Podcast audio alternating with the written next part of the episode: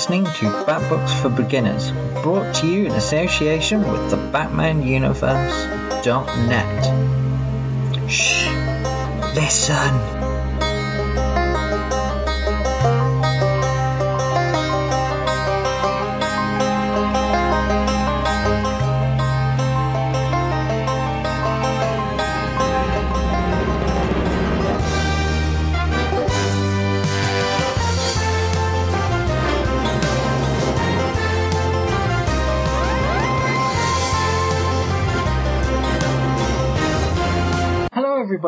Welcome to another episode of Bat Books for Beginners. I am your host, John, and joining me today is a lady who is spunky and pugnacious and looks good whilst being both.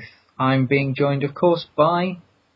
This is Melinda. We are reviewing the final five issues from Batman No Man's Land Volume 3. This will consist of Batman Legends of the Dark Knight 1 2 4, Shadow of Bat 92, No Man's Land Secret Files number 1, and Robin issues 71 and 72. It features writing by Chuck Dixon, Devin Grayson, Alisa Kwitney, and it features art by Rafael Kayanan, Dale Eaglesham, Michael Zulli, and Staz Johnson.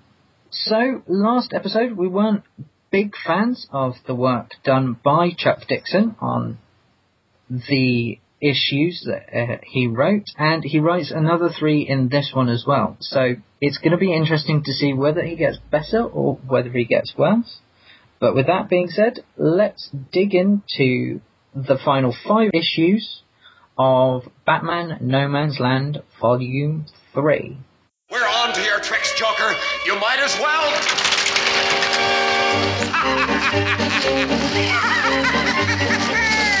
Assemble now and intertwine to neatly wrap these guests of mine. and no more will they jeer and scoff or cut their circulation off.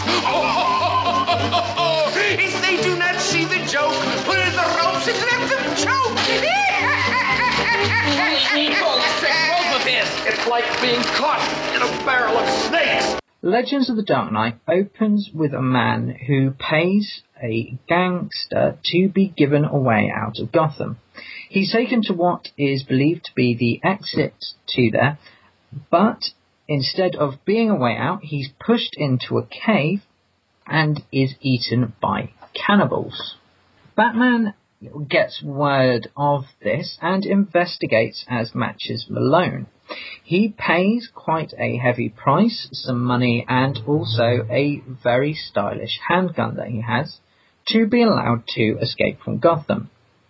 As the previous victim, he is thrown into the pit and discovers that it is full of cannibals.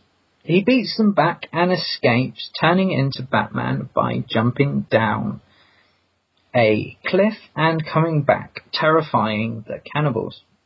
He manages to escape the pit and beats up the gang members and frees the people.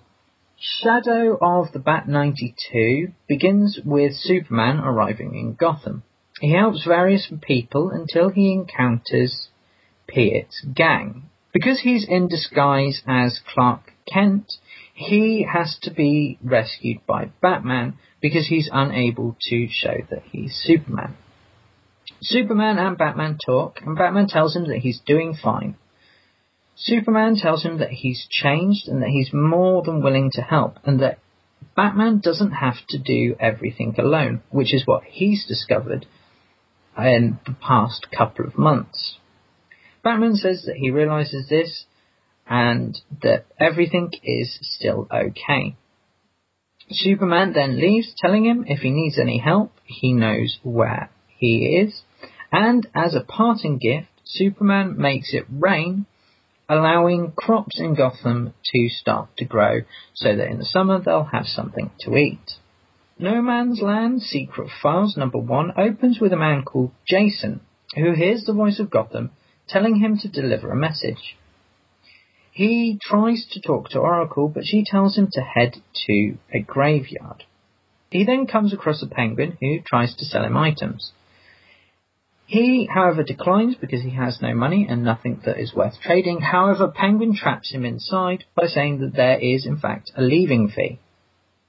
He manages to escape, but goes straight to Poison Ivy. She, in fact, kills Penguin's goons who are chasing him, and Jason manages to escape from Poison Ivy as well. Next up, he meets Two Face. He explains to Two Face what he's trying to do, who takes him to the grave of the person he's trying to deliver the message to. Two Face, however, after taking him to the grave, then has to decide whether Jason will live or die. So he flips his trademark coin and it, it comes down with him having to kill Jason. However, Two Face is stopped by Huntress, who takes him out. Jason thinks that Huntress is Batman and starts to tell the message to Huntress. After which, Gotham says that he's done a great job and Jason dies. Robin 71 opens with Killer Croc ranting about taking territory. We then move to Alfred and Robin who talk about his home and the fact that he is missing currently from his house and that his dad and girlfriend are worried about him. However, before they're able to complete the conversation, Robin is called away to deal with Killer Croc. However, he is taken out by one of Killer Croc's gang members despite putting up a fight. And, and Croc decides that they're going to attack Penguin and the police's force, who have joined together to try and stop Killer Croc. Robin 72 opens with Robin tied to Killer Croc's car and he's used as a human shield. However, Alfred, realizing that Robin is in trouble, turns up to rescue him. He throws gas and begins to save Robin, successfully doing so whilst the police try and deal with Killer Croc's gang. Robin is freed and takes out Killer Croc. After this, it then moves to Tim phoning his father. His father is very, very angry, naturally, because he's now missing, and in a twist at the end of the tale, he floods the media with images and information about Tim to try and get him back by saying that he's trapped inside no man's land and launches a massive publicity campaign to try and get him out of there. I know where you took the boy. He fights like an assassin, like you. Your romance with the Dark Knight wasn't merely rumor. Who is he? Who is Batman? Do what you must. I won't talk. I believe you. Besides, you won't need to look for them. They'll find you first. Works for me. So, let's start with Legends of the Dark Knight 1 2 4.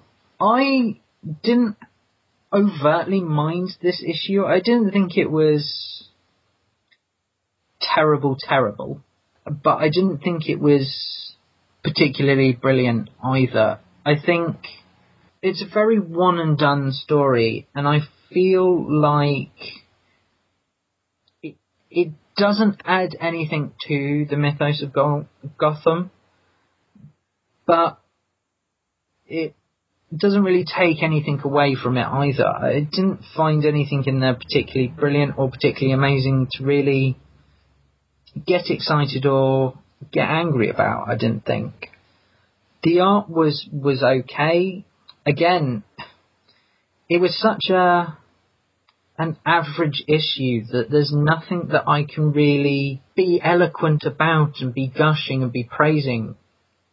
But at the same time, it's not awful, so I I can't be angry at it either. Is it's it's a real non-entity um, in a way, and I think that's kind of a bit of a shame. But at the same time, we've had a few of these things going all the way through where they're kind of creating these filler issues. So at the same time, I can't say I'm that surprised to be honest. No, you're right. This this definitely reads a lot like a filler issue. Um, and it's very clear that we are coming to the end of this story. That being said, one of the problems I kind of had with this is I still cannot believe that people are so dumb in No Man's Land. Like, the girlfriend at the very end is trying to hawk some pearls for like a loaf of bread or I I think a can of soda or something something to eat. Like how can you not how does it not occur to you by the end uh, by by what you have just seen happen that you're not going to be able to do that. Uh, so I take issue with all of the characters just being really dumb in this, but other than that, kind of like John, I'm really aggressively indifferent to this storyline. I'm not a huge fan of it, but I I wouldn't cross the street to avoid it.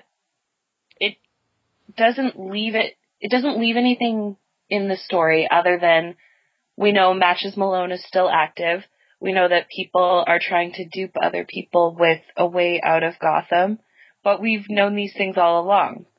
It stands to reason that if Bruce Wayne is still around, Matches Malone has the potential to be active at any time, and we've seen in countless other issues people taking advantage of other people.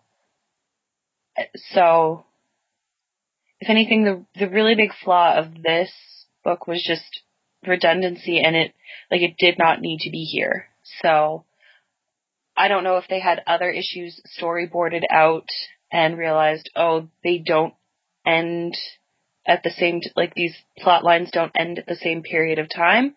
We need to create some filler, but that's what this one felt like was just very hastily put together filler. I would completely agree with that. I think the element at the end, I think, is much more of a moral sort of tale, really, and a kind of, you know, this is what happens to people after they they fall. Really, she's she's with this gang leader, and that she's, you know, all about herself and all all about sort of progressing her power and making sure that she's in with the right people. And now that she's not, although she's got these this wealth and this power, it's it's worthless, and it doesn't. It shows that there's no, you know, that the really in Gotham there's no kind of monetary things just have no no point to them. And I mean, we have there is. I didn't do it in the in the read through because it's it's not a crucial scene with a woman who comes up with ring that that she says is worth you know twenty thousand pounds, and all she gets is a jar of peanut butter for it. And I think that's what her character was was kind of doing and was there to do, and it's kind of an Aesop's fable in a way, but it was such an indifferent uh, story and a kind of just average story that you don't really end up caring, and you kind of just go, well, well, that's that's a bit of a shame for her, and I think that's to me that felt like her role, but all the other characters, I would agree with you, were, you know, just not necessary to tell a story. And it, you're right, it does feel like a, a thrown together tale. I, I will be honest, I did enjoy the art in this one. I like the shadow work. This to me, I think was probably one of the better drawn issues I've seen recently. No one is aggressively over muscled. You know, the way that they display the stacks of cash and jewelry, I thought was really, really good crumbling Gotham in the background when Batman is doing interrogations. Like I did enjoy the art of this issue a lot more than I enjoyed the writing. So what were your thoughts on it? It wasn't it wasn't terrible. It wasn't great either. It's this is this is thing is this whole issue's kind of very average.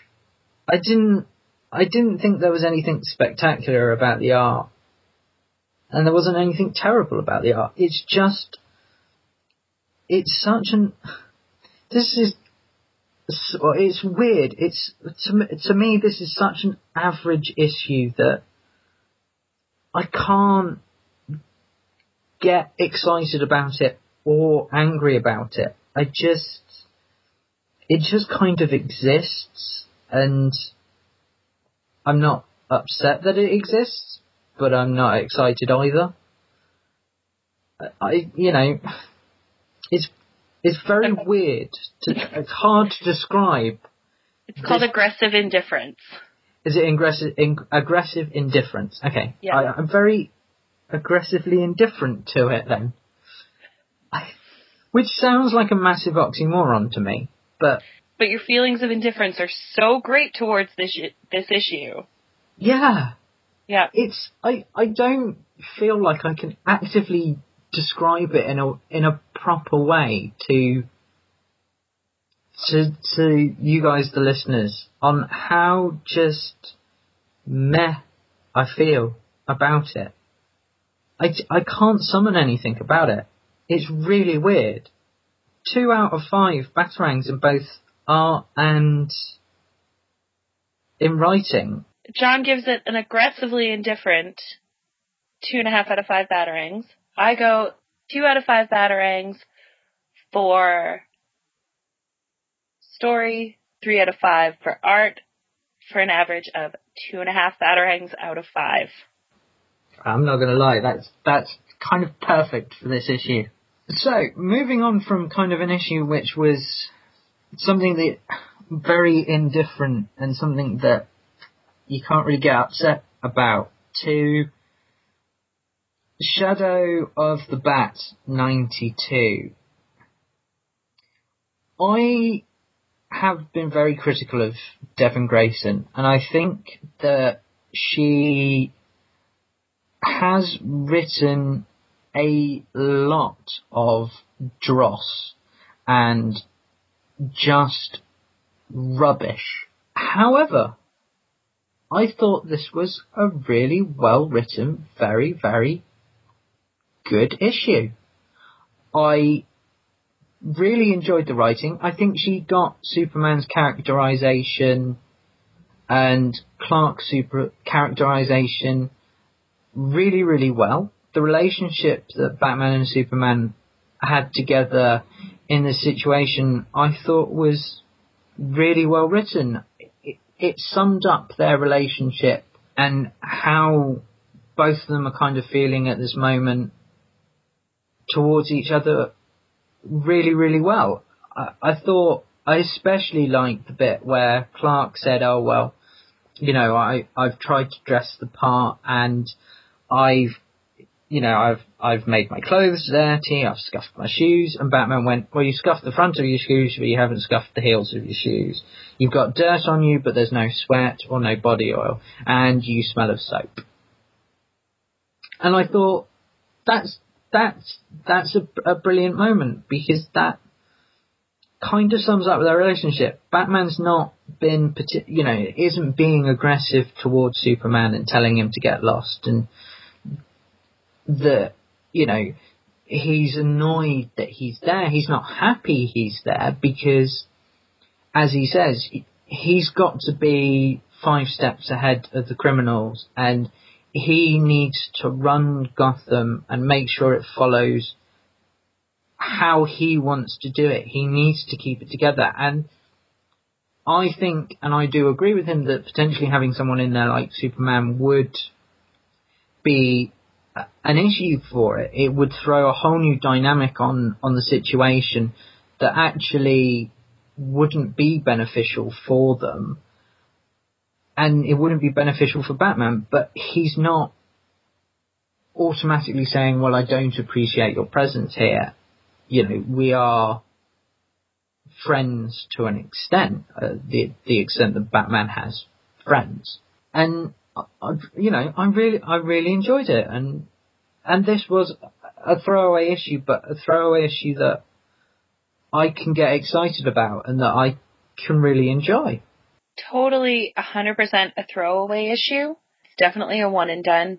But and I, I will heavily weight that, but I feel like this goes so much more towards character development than something like the last issue did. I really did enjoy this issue, and I don't like Superman. I'm not a fan of his. I think, I think there's a lot of problems with him as a character, but one thing that I have always maintained is that I really like Clark Kent.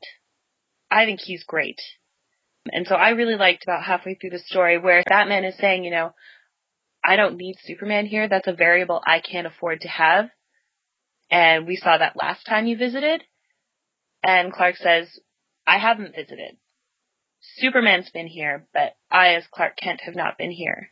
So I liked that he also recognizes that there is a bit of a duality in his nature. Plus it leads to Batman threatening him with kryptonite and that's, that's just never not fun for me. But I think this more than anything, you know, a lot of times relations are strained between Batman and other heroes in the DC universe because he doesn't trust them. He has a plan to take all of them down should he need it. And he's Batman is a very solitary person. But Clark says he wasn't coming here to check on Gotham because Batman is taking care of Gotham. He made that abundantly clear last time. He's checking to make sure that, that Bruce is taking care of himself. So I think it's it's probably very easy for Clark to look in and say he's not he's not putting his own needs first because he never would.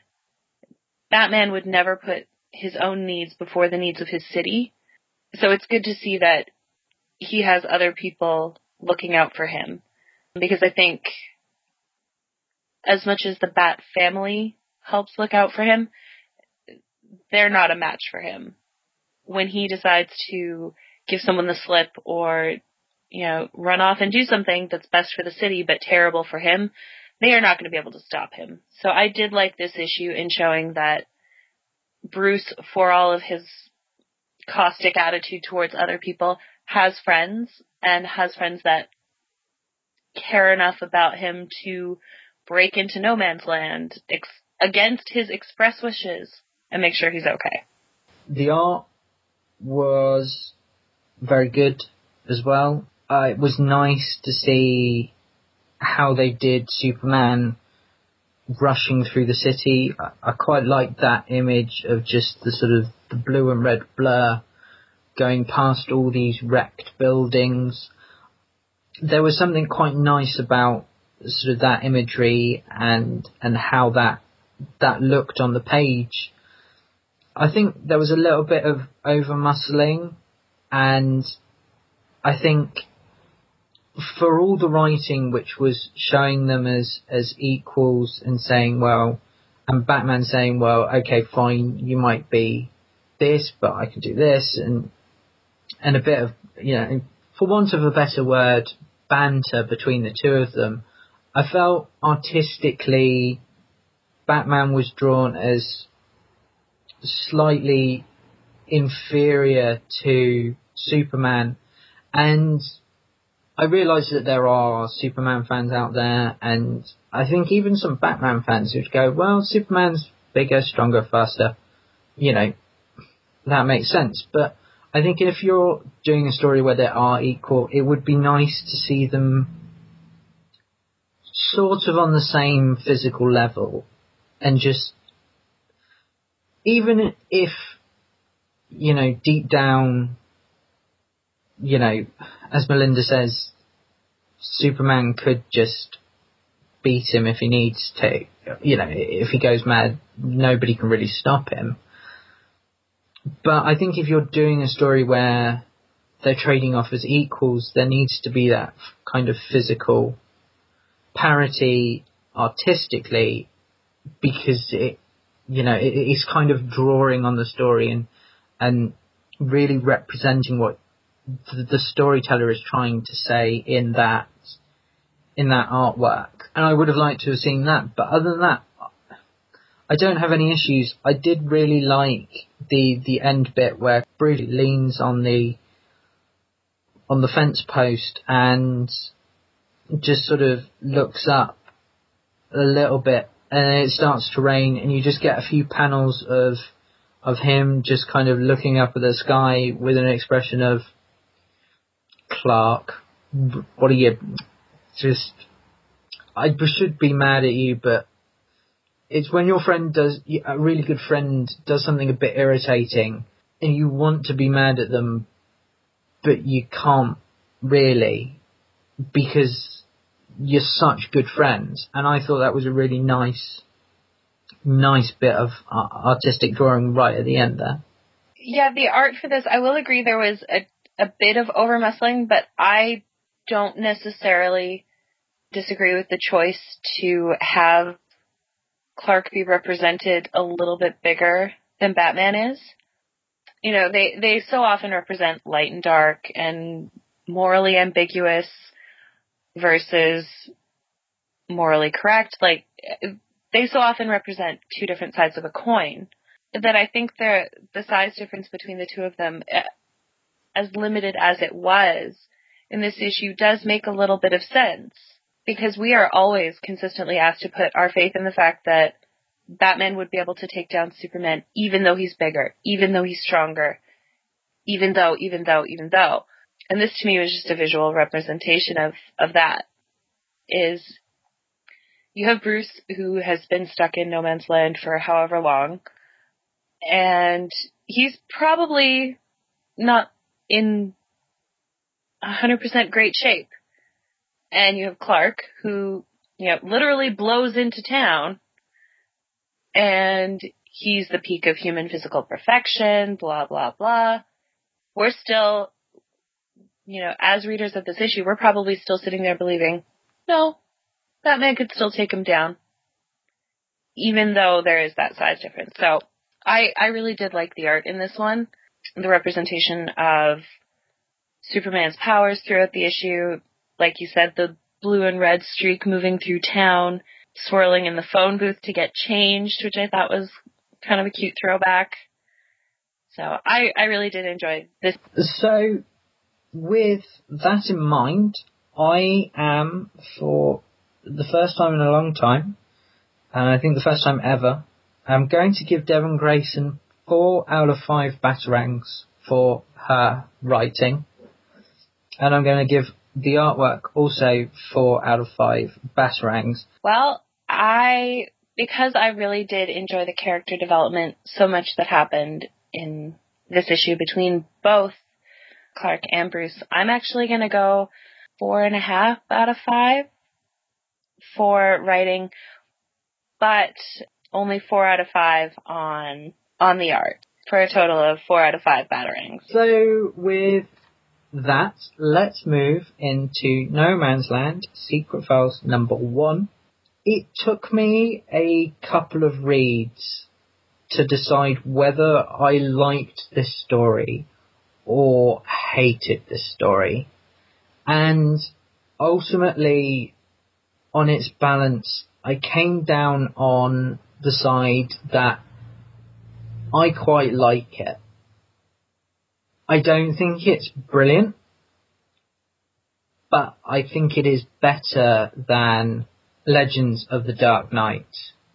I did quite like the idea that there are people for whom this situation has been so harrowing that they they have lost something inside them has kind of slipped and they're starting to see things and the way that they're coping is by either acting as if life is going on as normal or starting to hear and see things.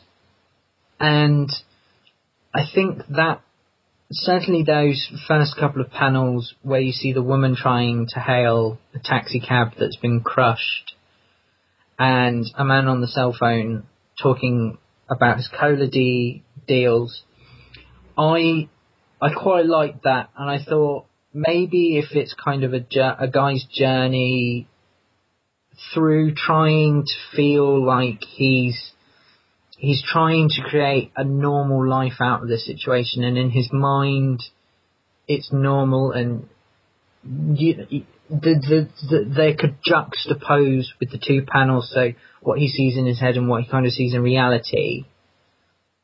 And it didn't do that. It went through the whole.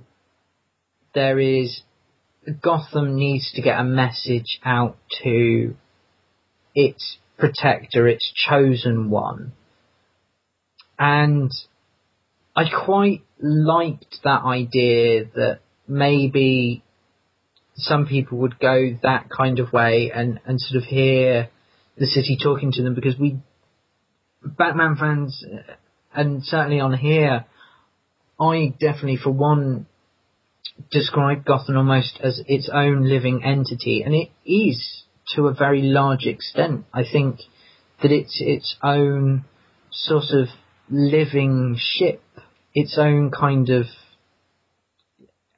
single creature that that kind of that has its own consciousness and ideas of what it wants to do and where it's going to go, and it's very Discworld esque in a way. If anybody's ever read the books by Terry Pratchett, then they'll know that occasionally the world itself communicates with with the main protagonist in the story, and that he went through. I wasn't overly pleased with the whole now you've got to deliver a message. And having them, having Jason visit all these different villains and different characters in there, I didn't particularly sit comfortably with me on the first read or on the second read, and I'm still not overtly happy with it. It didn't it felt like there wasn't any kind of real need for it. And the, it was kind of stretching the story out and kind of pulling it along and making it a bit longer than it needed to be. But what I did quite like was the twist at the end where instead of giving the message to Batman, who it suggested you he's going to be doing all the way through. He in fact gives a message to Huntress, and I I quite liked that twist. I thought that twist was was rather nice actually, and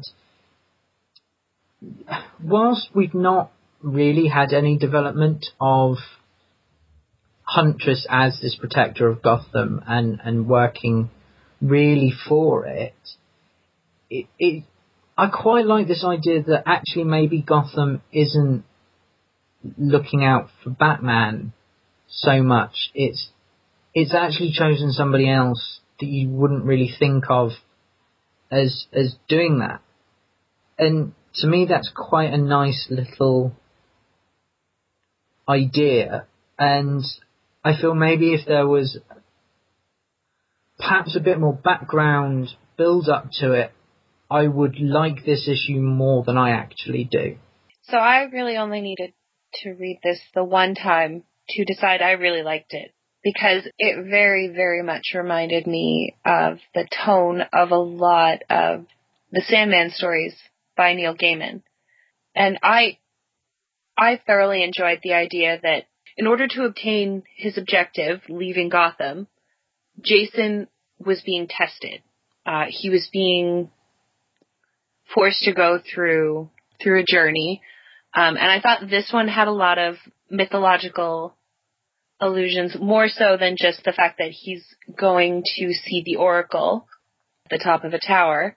They've chosen to name this character Jason. I don't know if that was a reference to Jason and the Argonauts, but like I, I really enjoyed all the different ties to different literature that this had because if you noticed when he's in the alley and he's seeing, you know, the woman trying to hail the crushed taxi and the probably insane dude on the cell phone about the cola deal. That's called Kafka Street.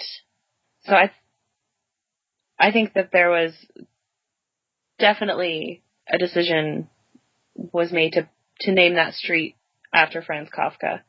I did like Jason's journey through the city.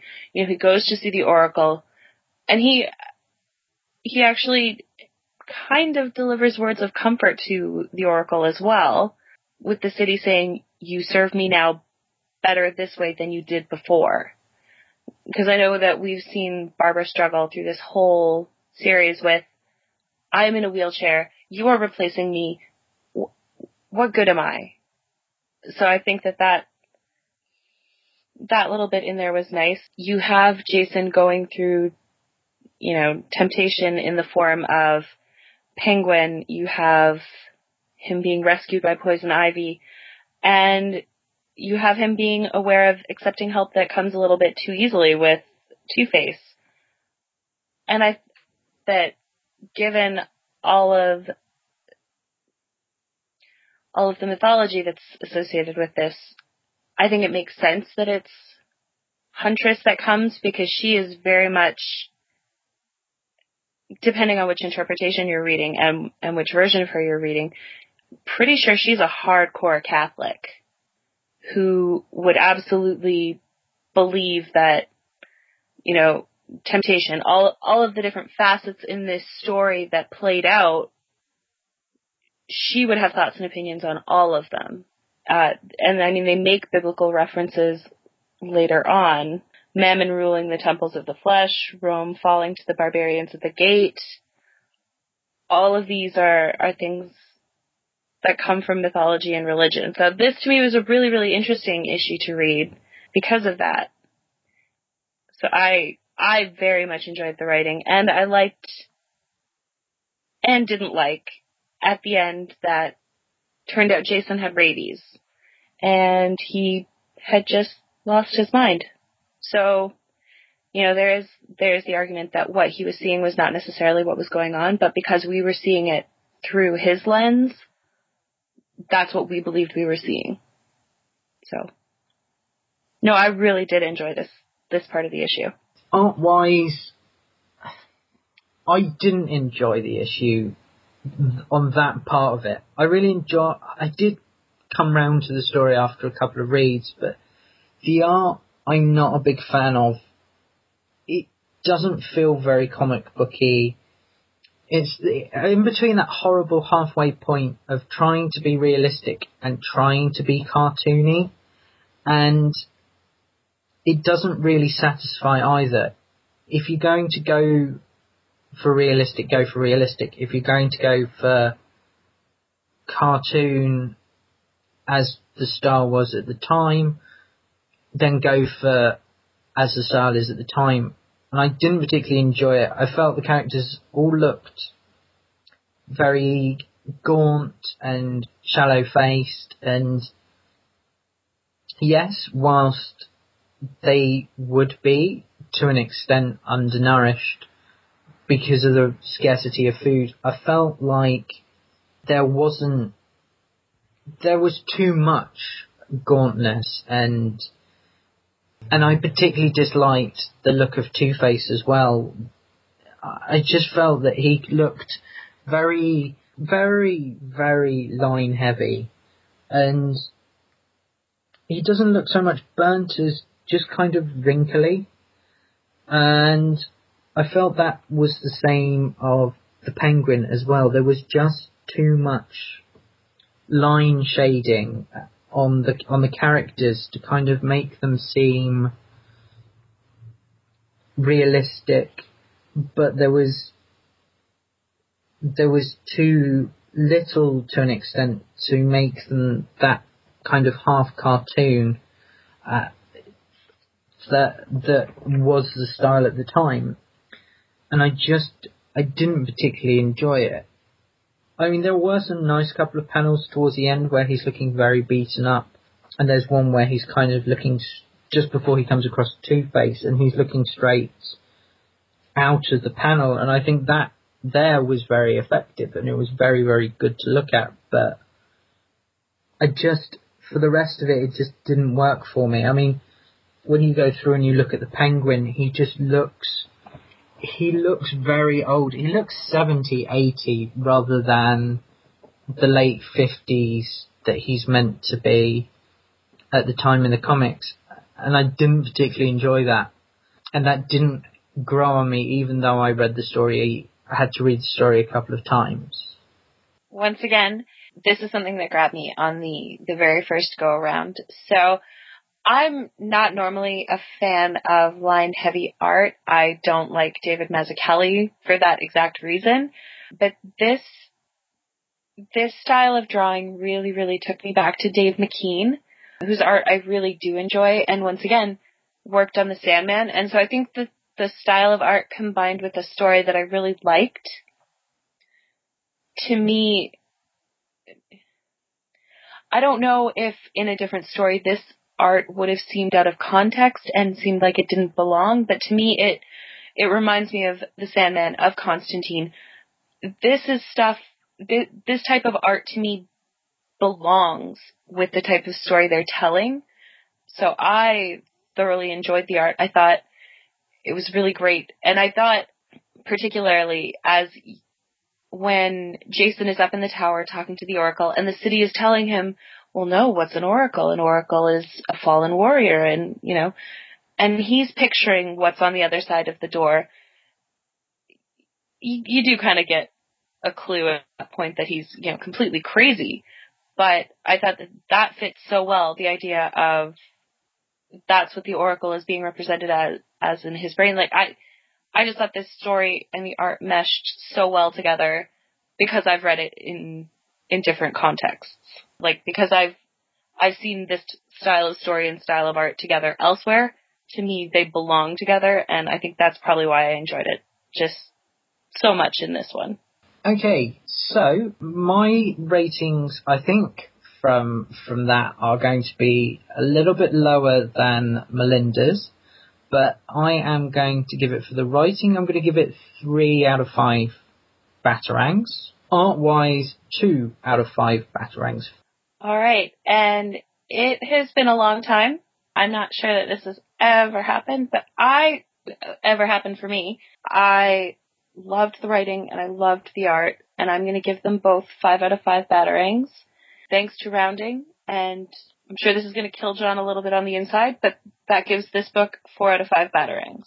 I think possibly in this last story, I have a feeling our opinions might be the same. I'm going to review these together because they're pretty much inseparable and they just flow one into the other. And as an indiv- I don't think it's fair to analyze Robin 71 as an individual issue because it's such a, a build up to the to the final part.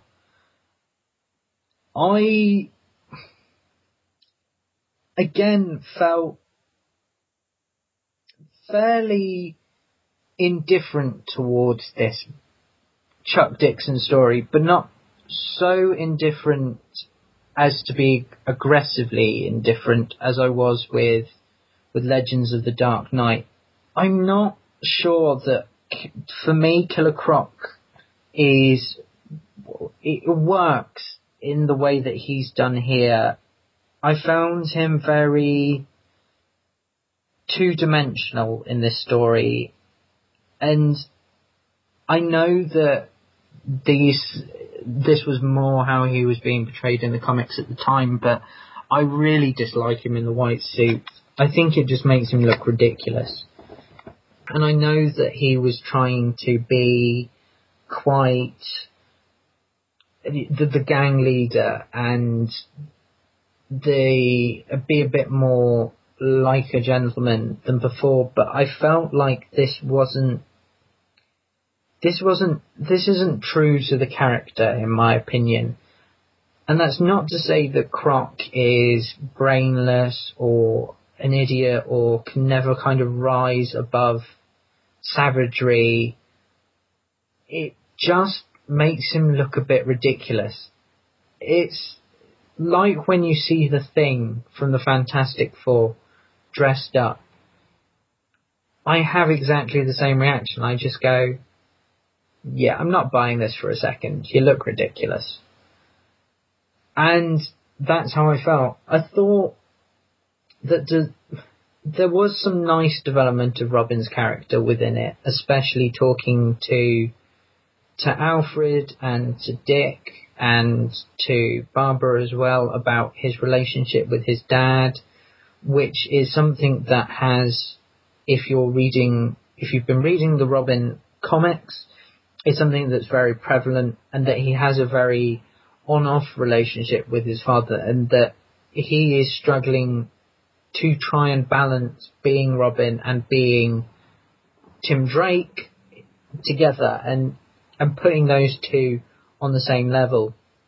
However, I felt that although that was quite nice and that worked in the story, the development at the end, which does drive the end of No Man's Land, which we are now hurtling towards,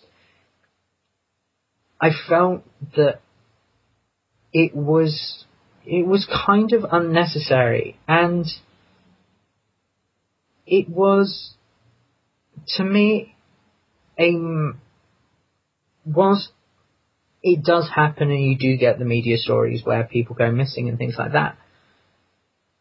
It felt like a big overreaction. And maybe this is me sort of missing it.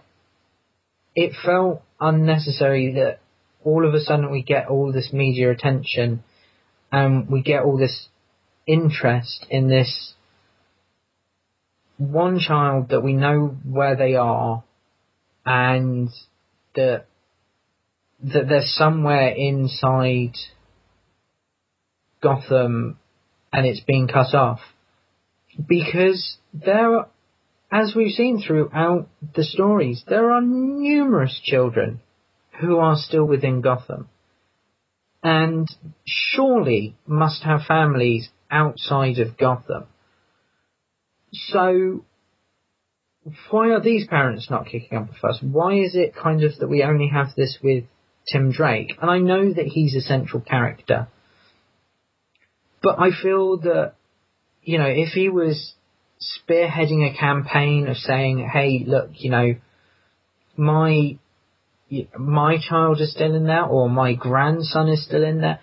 And what would have been quite nice is if he tied it then back to the gangs that we got in, I think it was Robin 68 and 69, where there's that gang of children and they've kind of gone underground and they're living almost a kind of role playing fantasy.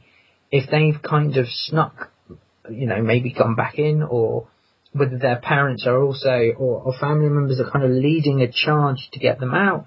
And I think that would have been a really great throw, throwback. I kind of would have bought that and I would have gone, yeah, you know, I, I get this. This is, you know, this is a campaign that's kind of led up to, to one thing, but just having Tim Drake's father do it and all of the sudden attention on him, I felt was was ridiculous, and I just I didn't buy it, and I I didn't feel comfortable with that happening. I felt really that the whole Killer Croc strapping him to the car and Robin taking him out was very throwaway. Don't Whilst it was nice to see Robin take down one of Batman's major enemies, I didn't feel like it kind of added anything to the story that really was all the time building up towards this great moment where Tim Drake's father says, he's in no man's land somewhere, I'm starting a campaign to get him out. And it didn't really feel like it was all that important. And it was nice that Alfred did come and rescue him and looked after him. And that Alfred's kind of being a father figure. And that Tim's got more than, than one, but really we've always kind of known that Alfred and Tim are quite close and that they get on really well and that they both care about each other. And I think that that kind of again was really unnecessary to to further the storyline. And ultimately these two issues I felt were all about the build up towards the end at the end and the end I don't feel happy with. And so it kind of ruins these two issues that without the big ending would have just been throwaway issues and if I'm going to be honest, not very good throwaway issues. John, you covered a lot of territory with that. These, with the exception of what happens in the last few pages, these are very much throwaway issues. You get a weirdly clothing obsessed Killer Croc, which I don't ever remember that being a facet of his personality anywhere else but here. But suddenly he's talking about paisley ties and wool suits and it was just really, really weird. But I don't feel like the first half of these stories contributed much of anything to anything. But I do have a little bit of a different take on Tim's reveal to his dad that he is in no man's land because, as any good spin person will tell you, as any good marketer will tell you, you need to you need to find a narrative. You need to find a story to tell because people latch onto stories. So the second that Tim's dad has that story of my son went in there on a dare from his friends, he's trapped in no man's land, that's a story. So yeah, the media is going to tell the crap out of that story. They are going to tell it until they cannot tell it anymore. They probably, because based on my own experience, American media loves to, loves to show a tragedy. They really do. And because that's ratings. And with, with No Man's Land, they really haven't gotten a lot of news about it because people are trapped in there and the stories are trapped in there. So, the fact that they have one who can communicate with the outside world, that's a big deal. That's great. They are going to air that 24-7. Additionally, Jack Drake is, is rich. He can afford to keep Tim's face out there. So I do think that the whole idea of the media picking up on that and that just being the big story I think that is completely believable. Just having seen what what news coverage is like for other catastrophic events, I think that absolutely that would be a narrative that that people would latch on to. That being said, I don't think those last few pages were enough to justify the existence of all of these issues or of both of these issues. Like I understand Tim has to be put into danger to realize, no, I need to tell my dad something he needs to know where I am. Like he's he doesn't know if I'm alive or if I'm dead right now. He doesn't know I'm in no man's land. For all he knows, I'm dead in a ditch. So I I understand we had to have that that fear put into Tim, but it I just wish it could have been done a different way. Killer Croc seems legitimately like he's lost it, even more so than some of the other villains. Like he actually seems just like he's had a mental break. And uh I'm not sure how I feel about him as a villain right now when you know he's sitting there talking about the fabric quality of his suits. It's just not that intimidating. And I don't think that the art did a great job of conveying how physically intimidating Killer Croc would be there were a few moments where I laughed, but uh, other than that, I didn't. I, I didn't care for the majority of this story. I do see your point, and I think the only way that this kind of I would feel okay with the story being the way it is is if this is a comment on the media and that sort of very oft used accusation that the media only ever focus on white, middle class, attractive children. But other than that, I, I still, even if that is the accusation, you know, there are still children trapped in no man's land, and conceivably, at least some of these people are going to have wealthy family why is it only Jack Drake who's kind of doing something about it? I mean, the, the rest of the families just not caring? I, I, I find that hard to believe, and that's why I have the issue with the ending, as I do. The art was good from Staz Johnson. I I think he's a good artist. I don't really have too much of an issue with it. I didn't think that there was anything really spectacular about it. I think the only real problem is, as I said, that Killer Croc does look ridiculous in that white suit, and it. I think Staz Johnson did the best with what he could, but I don't think even a good, any good artist would be able to do anything with that. So I can't really hold that against him. But there was no kind of, again, no real kind of standout moments for me where I went, yeah, that's, you know, that looks really good and that looks really impressive. But again, I didn't find anything that I overtly hated aside from Killer Croc. This was middle of the road. Art wise, I mean, it's it's back to that very generic mid '90s style. That, I mean, Tim Drake parts his hair in the center. I don't really think I need to say more than that about the time period. I don't particularly care for this style of art because to me it looks a bit plain. I think is the best way I can put it. It, the mid 90s art has never really done anything for me, so I, I infinitely prefer the last issue that we got.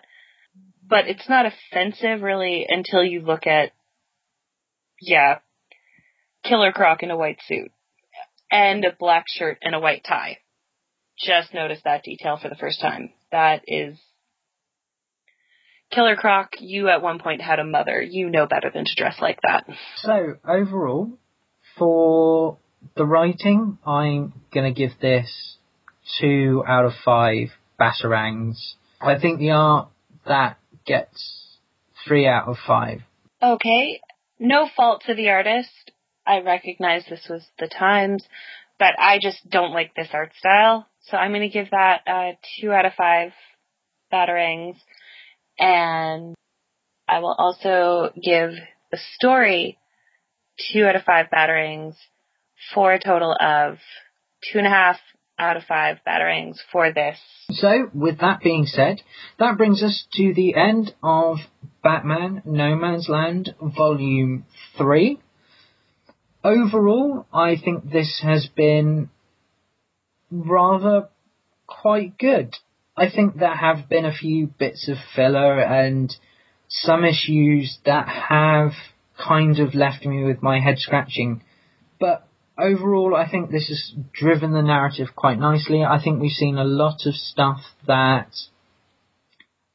actually interests me and really gives a flavour of what's going on in Gotham. And it feels like this is now moving towards its climax and that we're starting to gather pace towards that end.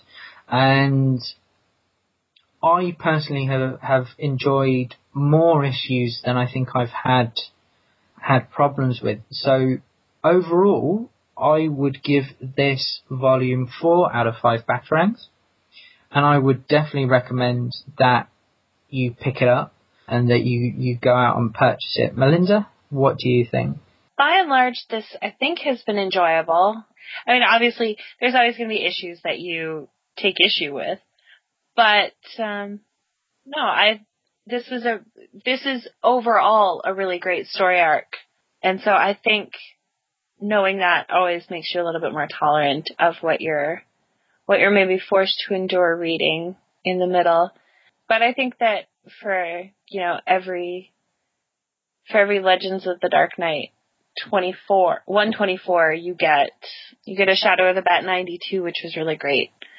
So I think it's, it's a really good balance between really great and not so great. So I definitely would say four out of five batarangs is an accurate rating. Okay, so next episode we move into Batman No Man's Land Volume 4. Final volume of No Man's Land story series, and we will be covering Batman Chronicles 18, Batman 572, Detective Comics 739, and Batman Legends of the Dark Knight 125. So do make sure you're picking up those issues. As we said before, all the issues that we review are available on comic digital downloads such as Comixology, and you can also buy them on eBay, and you can still purchase the collections on Amazon as well. So do go out and buy the volumes and go through them. Let us know what you think. As I said before, you can leave a comment underneath the podcast on the main website, and we're always pleased to hear your opinion. But with that being said, that's everything for this episode. So I've been your host, John, and you've been listening to. Uh, dude, I have been your co-host, Melinda. And you've been listening to Bat Books for Beginners. Thanks very much for listening, and we will see you guys next time. We'll see you next month.